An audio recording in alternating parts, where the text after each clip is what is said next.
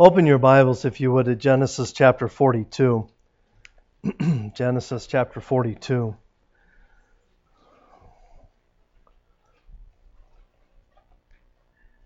Again, I would like to, uh, in advance, thank you for your patience with me this morning.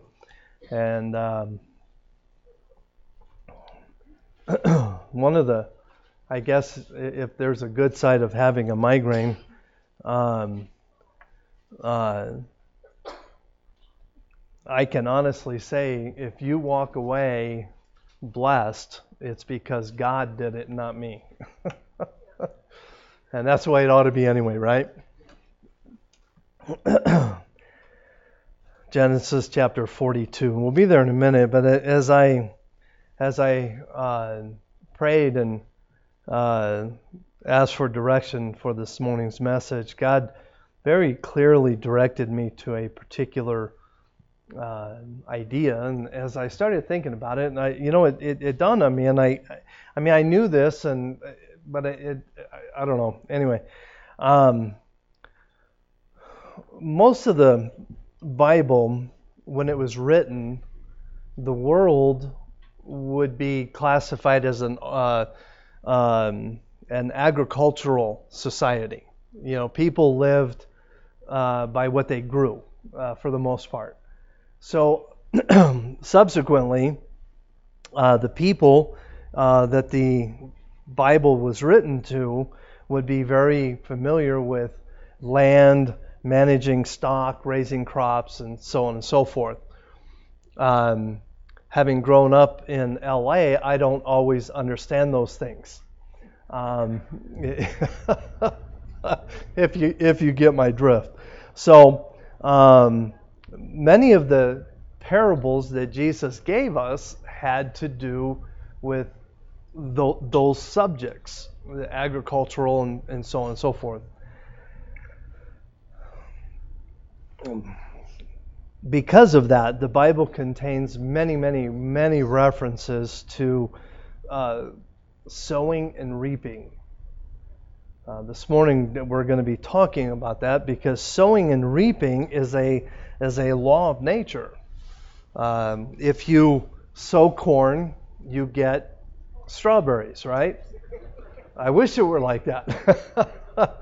no, you sow corn, you get corn. You sow strawberries, you get strawberries. So it is a law of nature that dates all the way back to Genesis chapter 1. In Genesis chapter 1 and verse 12, it says, And the earth grass and herbs yielding seed after its kind, and the trees yielded, yielding fruit whose seed was in it, uh, excuse me, in itself after his kind. And God saw that it was good. So, in other words, a, a, a plant or a, a tree is only going to produce seeds that grow for itself. Okay, pretty pretty simple. So this this idea of sowing and reaping dates back to creation. Sowing and reaping, as we will see this morning, is also a spiritual law. We see this in uh, Galatians chapter 6 and verse 7. Be not deceived, God is not mocked, for whatsoever a man soweth, that shall he also reap. Now, is this talking about someone who is sowing a, a physical seed? No. Okay? This is somebody who is sowing a spiritual seed. Okay? You, you, you will only reap what you sow spiritually as well as physically. Throughout Scripture, the idea of sowing and reaping is, a, is an important um, uh, principle that each of us needs to get a hold of. And this morning we will see how sowing and reaping can affect someone's life for years. Last week we talked about Joseph and the fact that he chose to forgive, uh, he, he chose forgiveness and grace. That's what Joseph chose. That was what he sowed in his life. Ephesians chapter 4 and verse 32 and be ye kind one to another, tenderhearted, loving one another, even as God for Christ's sake hath forgiven you. Unfortunately, as Joseph was choosing or sowing, if you would, forgiveness and grace, his brothers were choosing or sowing hatred and selfishness.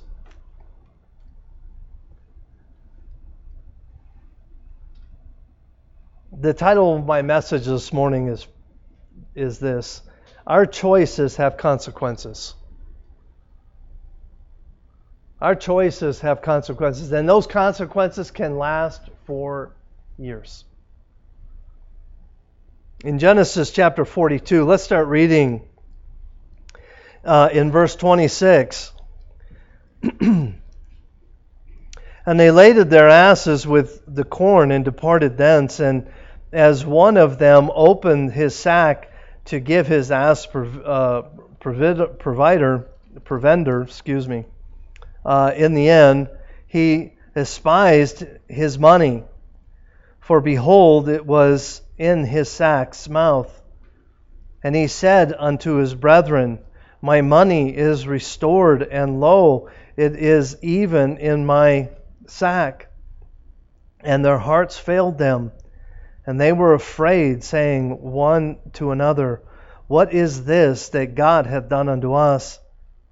And they came unto Jacob, their father, unto the land of Canaan and told him all that befell them, saying, The man who is the Lord of the land spake roughly unto us, and took us for spies of the country. And we said unto him, We are true men, we are no spies.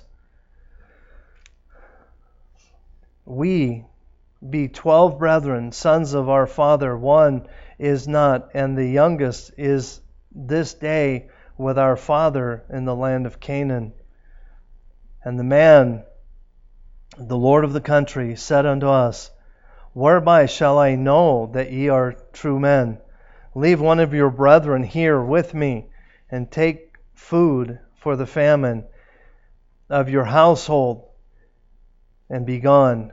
And bring your youngest brother unto me then shall I know that ye are no more spies, but that ye are true men. So will I deliver you, your brethren, your brother, and ye shall traffic or trade in the land. Let's pray. Dear Lord, thank you for this day. Thank you for the opportunity to spend time in your word and spend time in fellowship. And Lord, we, we are looking forward to what you have for us this morning through your word.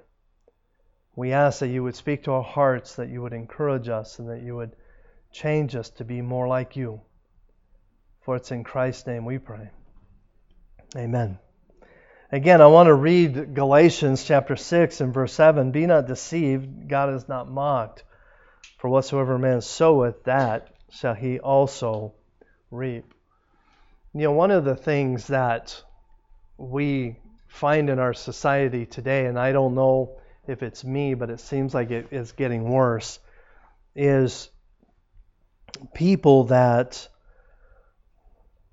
circumvent God's working in other people's lives. And what I mean by that is this there's a fine line between rescuing somebody and enabling someone. Okay, uh, I, I was reading uh, one of my commentators, so I I I want to I want to share with you what he said because uh, at least I think it's a he. Um, uh, what he said uh, because I couldn't say it any better than he does. he says the Bible is a book of boundaries and consequences. From the Garden of Eden, Genesis chapter 1, to the book of Revelation we see many situations of God saying, Thou shalt not. But he did not put a fence around the forbidden fruit in the garden. He allowed Adam and Eve to make the choice they wished to make. However, there are consequences that came with those choices. I don't know if you've ever thought about that, but you know, God could have put a fence around the, the tree, but yet what would what would Adam and Eve done if God had put a fence around it? They'd have figured a way around the fence. You know, tunneled under it something. I mean, if anything, it would you know, if uh, my neighbor my neighbor was put, planting a tree this weekend, and I, I should have said, you know, what you should do is put a sign here and say, you know, teenagers, do not dig a hole here. What, what would have happened? The, uh, mysteriously, a hole would have appeared, right? Um, because that's what we do. We do just the opposite of what, you know, we put a fence around something. We want to go in the fence and see what's back there. But God chose not to put a fence around the, garden, the, the, the, the, fruit, but He gave Adam and Eve the choice. The, the author continues. He says, enabling others is a way some people try to buy love, but it rarely does. When we enable people from just consequences, we remove from them God's teaching tool. I want to reread that sentence because it is critical. When we enable people from just consequences, we remove them from God's teaching tool. God uses consequences to teach us life lessons. Jeremiah chapter 35, verses 12 to 15 when an enabler minimizes those consequences, he or she negates the value, the valuable lesson that the irresponsible person needs to learn. The enabler becomes frustrated after many rescues because the intended beneficiary was not yet, excuse me, has not yet learned anything. The frustration is ironic because one reason the person won't learn is that the, ba- uh, the, the frustration is ironic because one reason the person won't learn is that the bad choices don't cost him anything. There's always someone there to bail him out. He's living a con- He's living a consequence free life. You know, we, we live in a world today full of choices. This morning, you had a choice. Actually, this morning, you had many choices. But one of the choices that you had today, this morning, was whether you're going to go to church or not. Fortunately, you made, I believe, you made the right choice for, by being here. But do not raise your hand here, but how many of you struggled with that choice? More than likely, there are some here that, you know what, I just don't feel like going. I, will be honest with you. I don't feel like being here this morning. My head is killing me. Just saying. See, choices that we make have consequences. And we live in a society today that that we it, is a at least as far as I can tell it is a it is a phenomena in our society today that people are always trying to get out of consequences. And I'll tell you what, I, my mom is here this morning, and I want to thank my mom for letting me pay the consequences for my choices when I was growing up. I could tell you stories. She could tell you stories. and and don't believe any of her stories because they're you know how parents always blow things out of proportion. So come to me for the truth. I'll tell you the truth.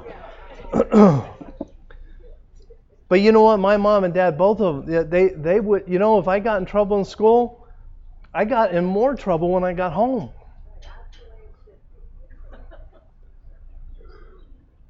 So this morning the passage that we read just a minute ago, there there are multiple choices that are made in this passage, and I want to I want to kind of go through some of these choices and and see if is is as we read it if you picked up on some of these choices as well. Because some of these choices that have were made in the passage we just read could be could have been life changing but they were made and the consequences. Well, let's talk about it. Point number one this morning our choices have consequences. Number one, the choice to not return. The choice to not return. Look at verse 29.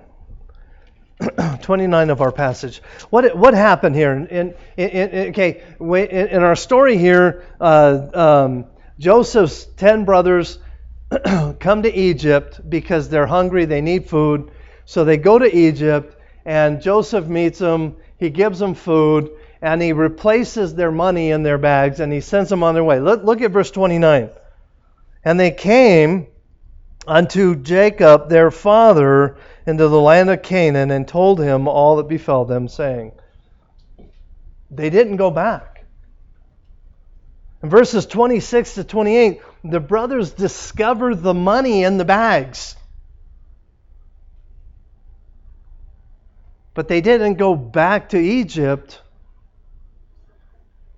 You know, most people, I shouldn't say most because I, I can't definitively say that.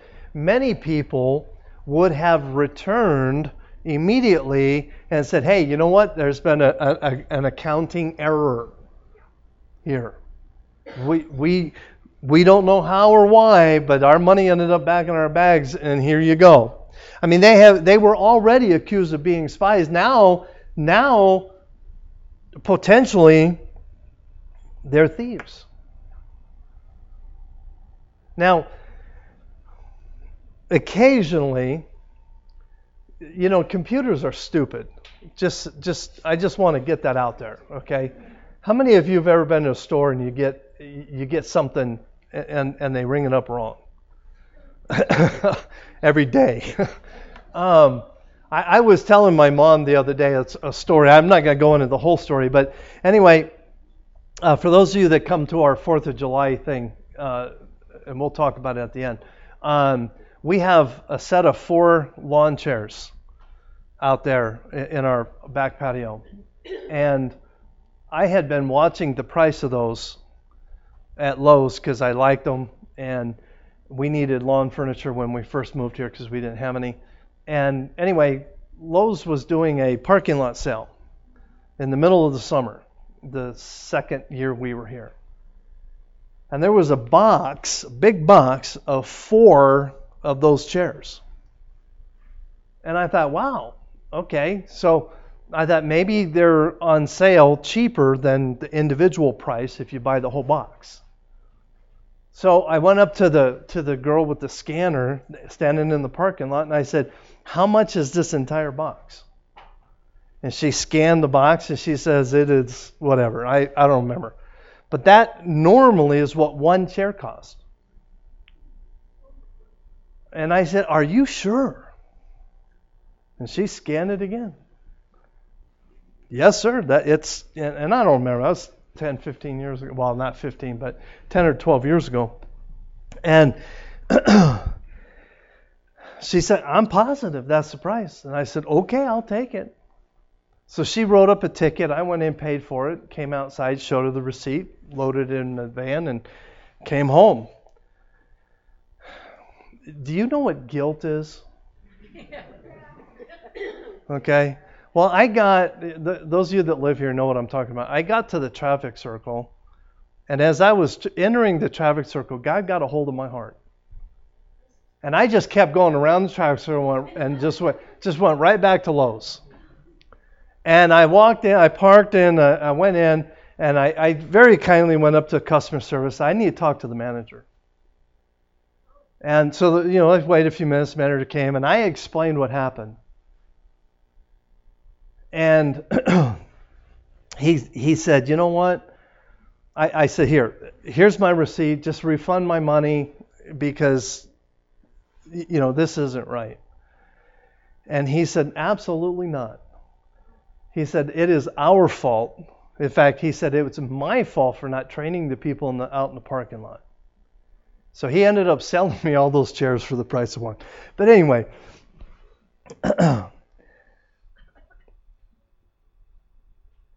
typically, we as human beings want to do right. And why they did not go back to Egypt, to me, is puzzling.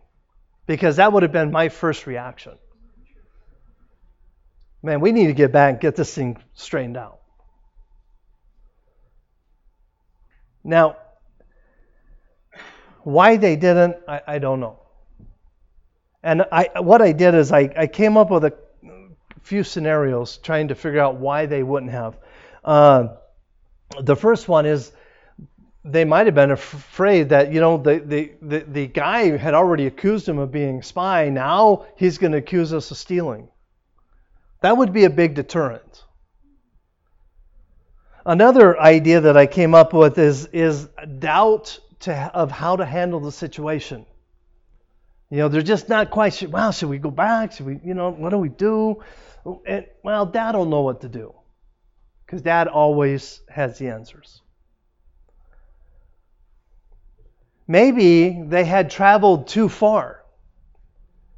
And they're like, okay, we're closer to home than we are going back to Egypt. And Chances are that's not likely, but it's possible.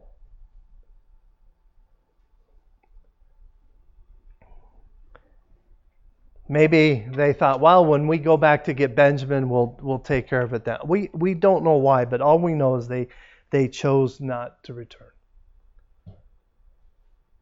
Now, as I pondered this thought, I wondered, do you think that by not returning, it caused Joseph to question their truthfulness.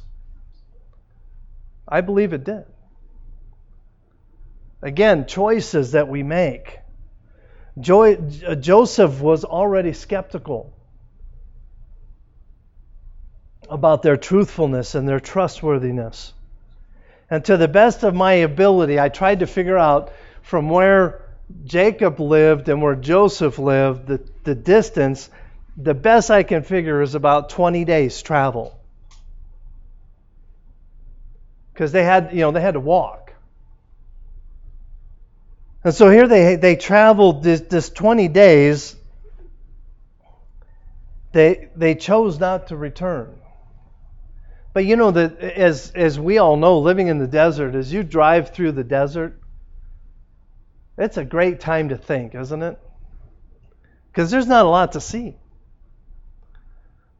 We get God gives us the ability where we live to, as we drive, to to to think a lot.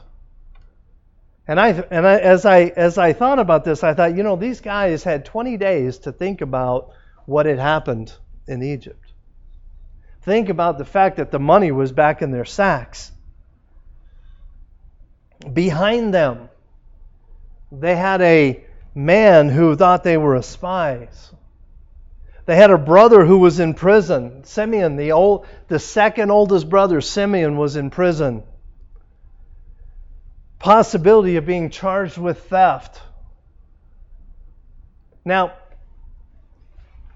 what do they do even today in the Middle East when somebody is caught stealing?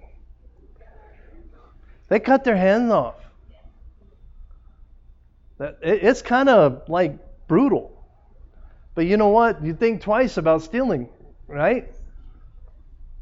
So all this stuff is going through their minds, and then so that's all behind them, and now in front of them, they're they they have a dad who's gonna be really upset at them. Why? Because they lost another brother. How do you guys keep doing this?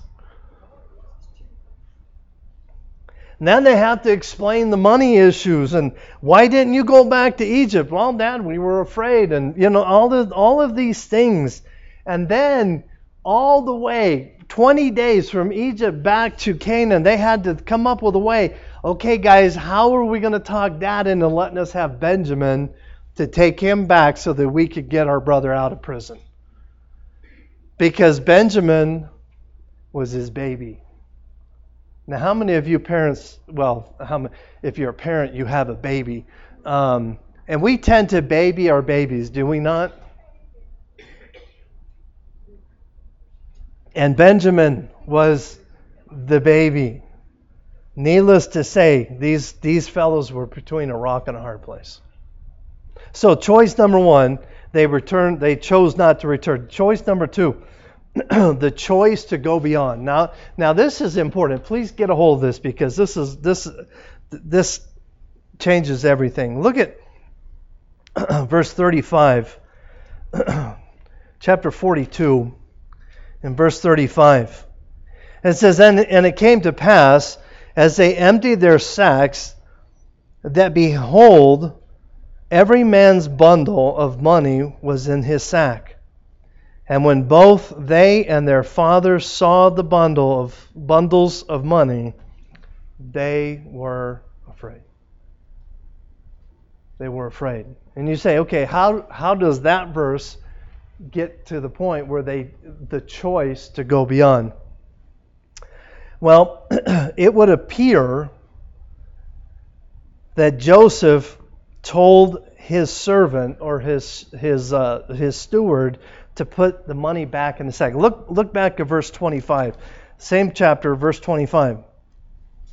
It says, Then Joseph commanded to fill their sacks with corn and restore every man's money uh, in his sack and to give them provision for the way, and thus he did unto them. So Joseph in verse 25 tells his servant or his steward to fill their sacks and put the money in the in the bags. Put the, the money back in the bags.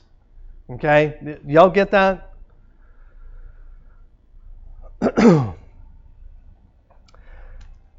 but is that really what happened? I believe that is what happened.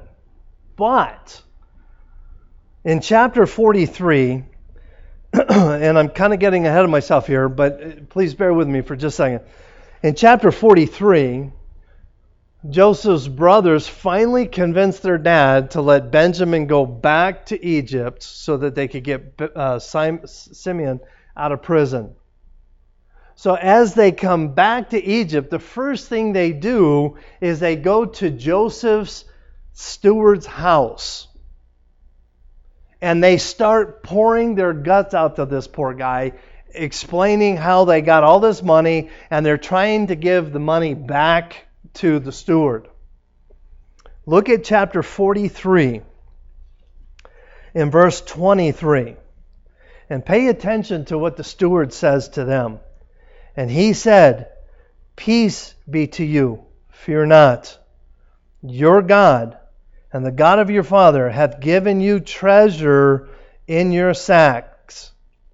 I had your money. And he brought Simeon out unto them. Their grain had been paid for. And you say, well, wait a minute. How, how could the money be put back in their sacks, but yet their grain be paid for? There's only one, well, there's, there's, two, there's only two answers to that question. Number one, the, the servant or the steward was lying, which is not likely. But the only other explanation could be that Joseph paid for the grain. He told the steward, hey, put all their money back in their sacks, I'll pay the bill. See, Joseph chose to go beyond.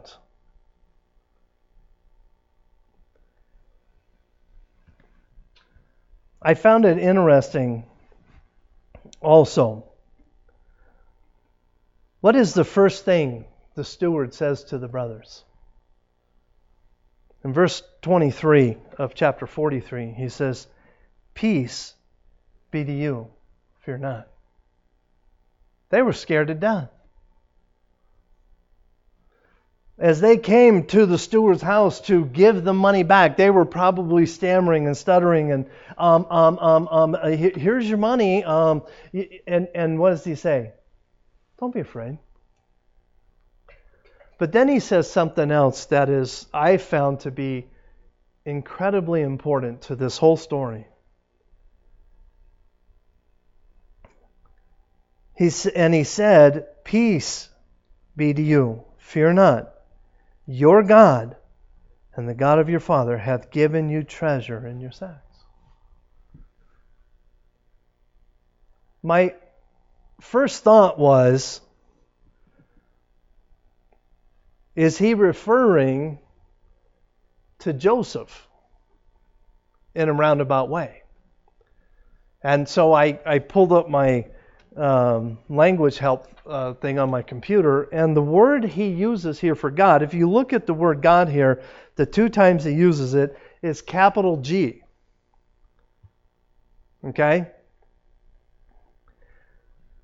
That word in Hebrew is the name Elohim, the God of Israel. Here, an Egyptian steward for Joseph is encouraging Joseph's brothers and saying to them, Elohim has taken care of you. How in the world did this steward learn about Elohim. He certainly didn't learn it in his pagan religion. There's only one way he could have learned about Elohim, the God of heaven Joseph. So not only did Joseph cho- choose to go beyond with his brothers and pay the price for the food to take care of his family, but he chose to tell other people about God. Elohim. And I don't know about you, but I, I get the sense that this steward knew the God of heaven. Now, I don't know that. But the way he talks here about peace and fear not, for your God, the God of your father, Sounds like he knew him. Joseph was a man who went beyond. Number number three, the choice to withdraw. Now this is this is again this is something I hope I, I don't know if you saw it or not. But let's look at verse 36 here as we as we read a little bit further. And Jacob their father said unto them, We have uh, bereaved of my children. The word bereaved there means to, to make childless. Okay? Uh, um, Joseph is not, and Simeon is not, and ye will take Benjamin away. All these things are against me. And Reuben spake unto his father, saying, Slay my two sons, if I bring him not, uh, not to thee.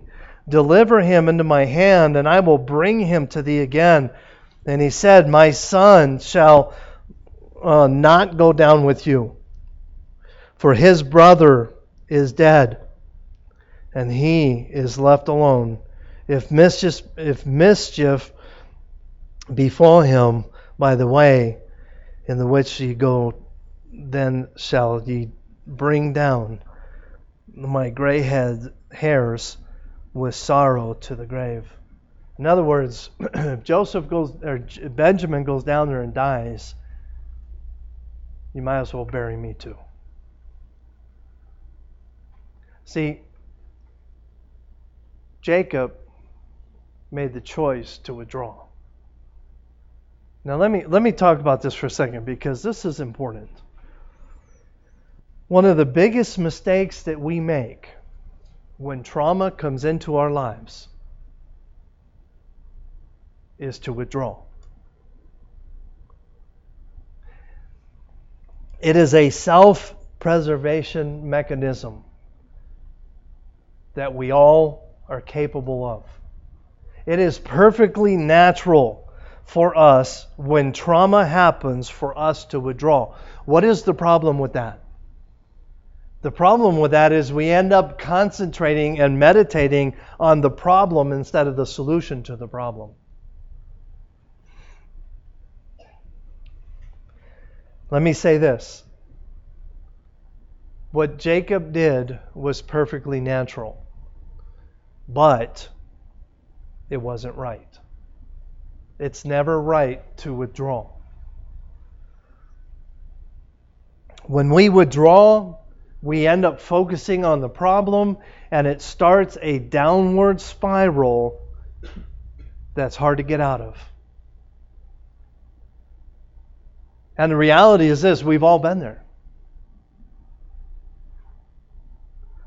But it still doesn't make it right.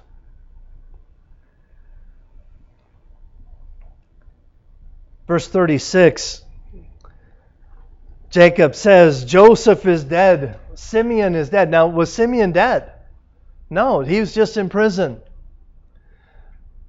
But when you but when you withdraw and you focus on the negative, everything becomes negative. Look look again. Look at verse 36.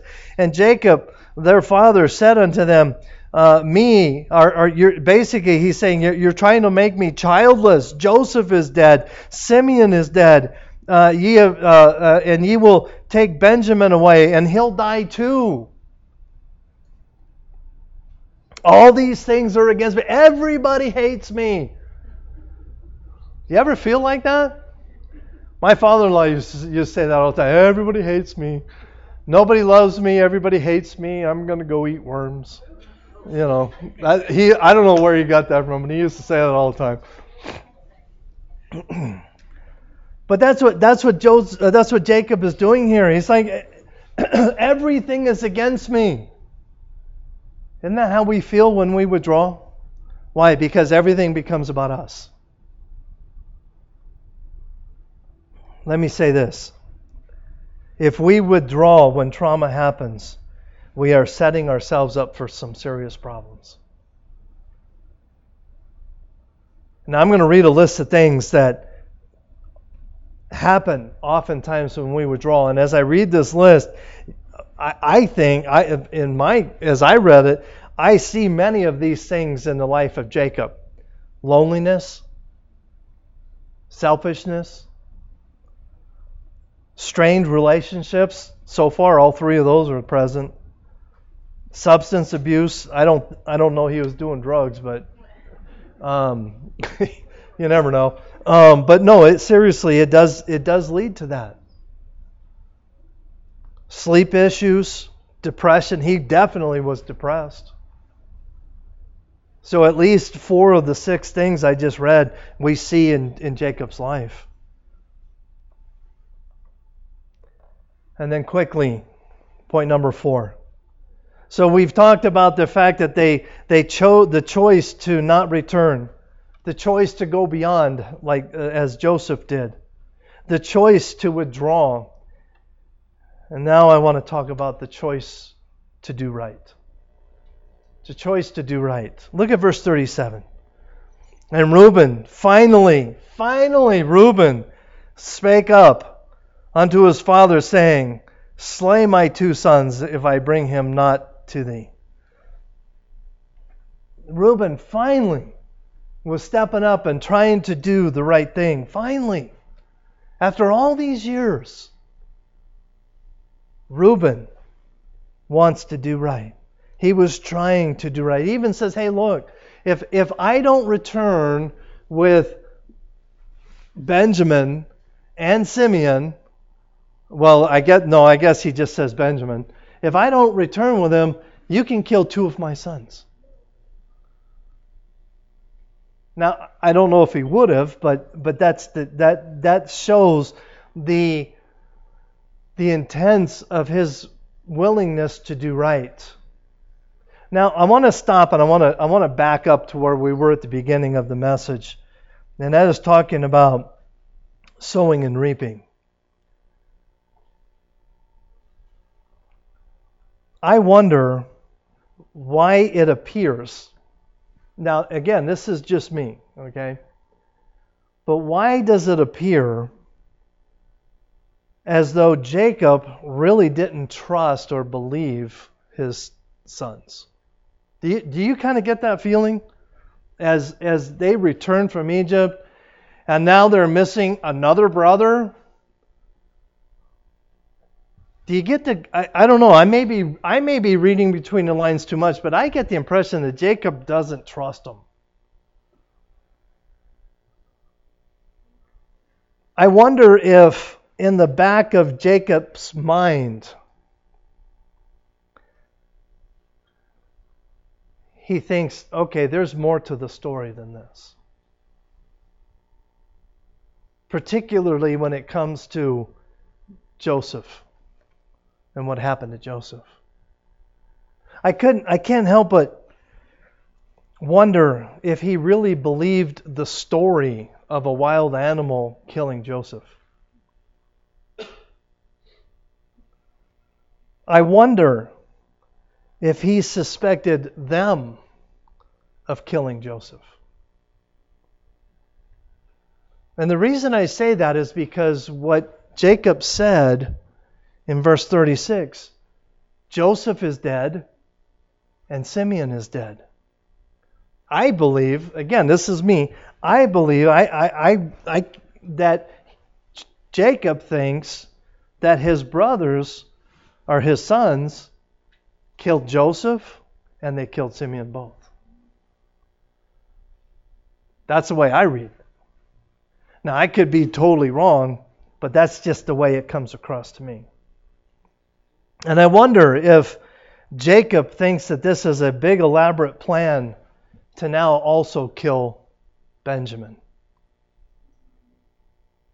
I don't know. After all, their hatred for Joseph was no secret in Genesis chapter 37, we read this several weeks ago, but in uh, Genesis chapter 37, verse 5, it says, And Joseph dreamed a dream, and he told it uh, his brethren, and they hated him yet the more. And then just a couple verses later, that phrase repeats itself, and they hated him yet the more, and he hated them yet the more. In other words, their, their level of hatred just kept growing and growing and growing, and everybody knew it. It was no secret.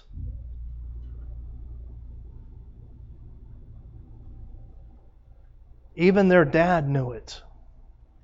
So when they come trot, trotting home uh, and show them, show Jacob the, the, the coat of many colors and say, "Oh, hey, we found this in the wilderness and it looks like a wild beast killed Joseph," I wonder if he believed them. Now, I want to go back to the principle of sowing and reaping. For years, these brothers had sown seeds of mistrust.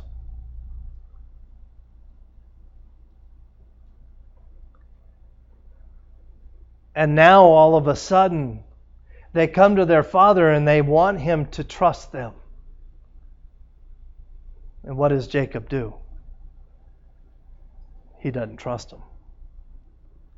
See, there are consequences to our choices, and they can affect us for years.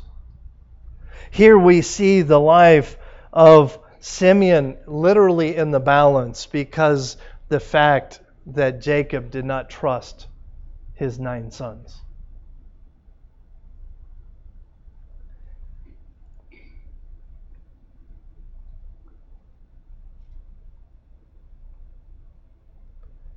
Galatians chapter 6 and verse 7 Be not deceived. God is not mocked. Whatsoever a man soweth, that shall he also reap. We can fool ourselves. We can fool ourselves all day long. But God will not be deceived, and he will not be mocked. And what we sow in our lives is exactly what we're going to reap. And we see this being played out in the lives of Joseph and his brothers. As I was finishing up my study the other day,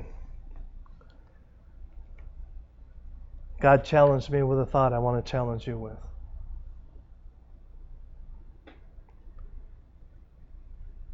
I I felt like God said, Rick,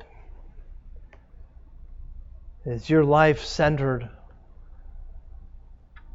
around Rick Lynn or is it centered around Jesus Christ? Whatsoever I sow, I'm going to reap.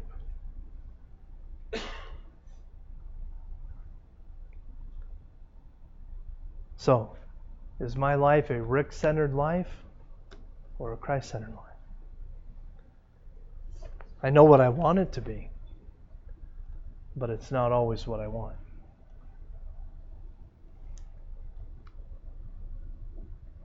How many of you this morning would say, you know what, Pastor?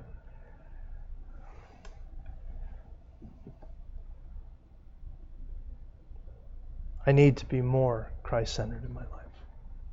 I hope that's your heartbeat. Because the reality is, we can all be more Christ centered. Let's pray. Dear Lord, thank you for this day.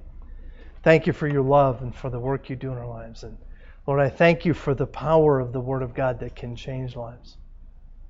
And we see in this in this story the the contrast between choices that have been made. Choices of hate and selfishness amongst these ten brothers, and the choice of selflessness and grace in the life of Joseph. And what a difference, what a contrast it has made in, in, in, the, in, in the lives of these individuals. And Lord, as we close our service this morning, challenge us and help us, dear God, to clarify our thinking, that our thinking would be right. And that our desires would be to be Christ centered and not selfish centered. With every head bowed and every eye closed, let me